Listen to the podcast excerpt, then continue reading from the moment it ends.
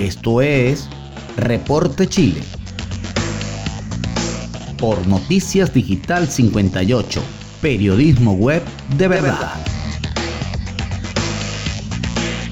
Bienvenido al resumen informativo de Noticias Digital 58. Desde Santiago de Chile le saluda Saray Torres. Iniciamos. Senado aprueba el proyecto de bono de 200 mil pesos y lo despacha a ley. La sala del Senado aprobó y despachó a ley el proyecto que entrega un bono de 200 mil a las personas que hayan quedado con saldo cero o menos de 200 mil pesos tras realizar el primer y segundo retiro de hasta el 10% de las aseguradoras de fondos de pensiones. La iniciativa que vio la luz verde por unanimidad, quedó en condiciones para ser promulgada por el presidente de la República. El texto permite que el dinero entregado por el Estado también pueda ser retirado en el marco de la ley que permita una tercera extracción de los fondos previsionales. En la Cámara de Diputados se aprobó una indicación presentada por el Ejecutivo que establece una bonificación fiscal para quienes tengan menos de 200 mil pesos en sus cuentas tras haber realizado sus dos retiros del 10%. Cabe señalar que antes el proyecto establecía que el bono era solo para personas que habían quedado sin dinero en sus cuentas. Sin embargo, con la indicación del gobierno, el beneficio se extiende a quienes no necesariamente hayan quedado con saldo cero, por lo tanto, el monto del bono ascenderá a la cantidad que resulte necesaria para completar un saldo de 200 mil pesos en sus cuentas de capitalización individual de cotizaciones obligatorias al 31 de marzo de 2021. Avanzamos con las informaciones en nuestro portal web digital58.com.be. Despachan a la iniciativa que extiende hasta fin de año el no corte de servicios básicos. La Cámara de Diputados despachó a ley este jueves la iniciativa que evita el corte de suministros básicos por mora. La norma fue ratificada con 132 votos a favor, 5 en contra y 2 abstenciones y ahora pasará a manos del Ejecutivo para ser promulgado. El proyecto en lo particular prorroga los efectos de la Ley 21.249 que dispone de manera excepcional medidas en favor de los usuarios finales del servicio sanitario, electricidad y gas de red en tanto, esta medida extiende hasta el 31 de diciembre de 2021 el plazo para que las empresas proveedoras de servicios sanitarios, las empresas y cooperativas de distribución de electricidad, así como las distribuidoras de gas de red, no corten el suministro por mora.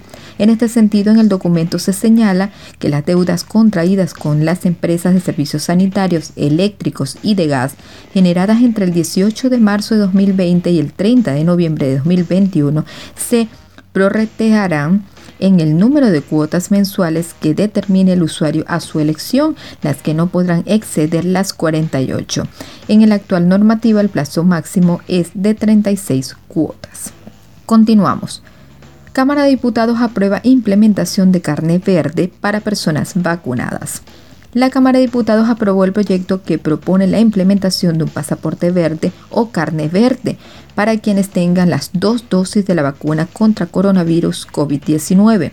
El objetivo de la medida que ha sido ya planteada por la autoridad sanitaria, aunque sin detalles, es que las personas que posean el documento físico o digital puedan realizar actividades al aire libre, viajar a otros lugares y gozar de más libertades respecto de quienes no hayan recibido las inoculaciones.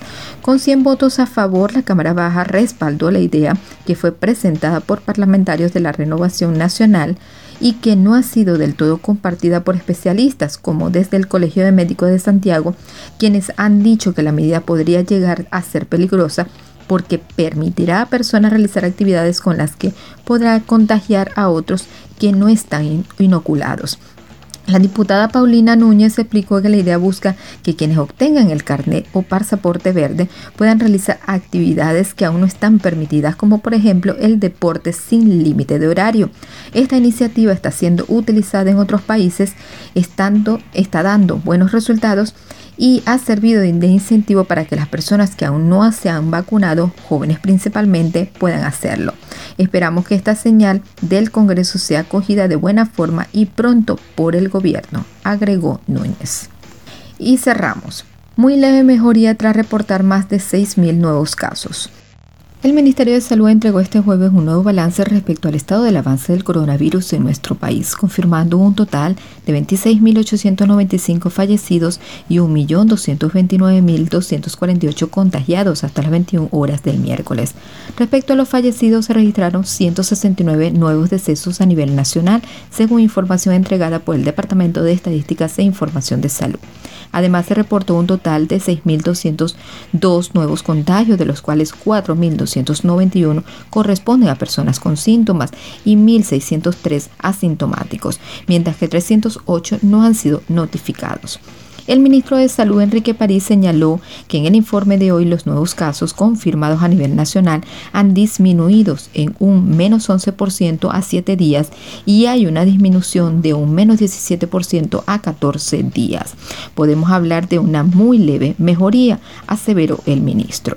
En unidad de cuidados intensivos permanecen 3.188 pacientes, de los cuales 2.691 están con ventilación mecánica. Asimismo, se reportó que hay 283 camas críticas disponibles e informaron que se realizaron 62.816 exámenes PCR en las últimas 24 horas, acumulando a la fecha 13.366.644 test.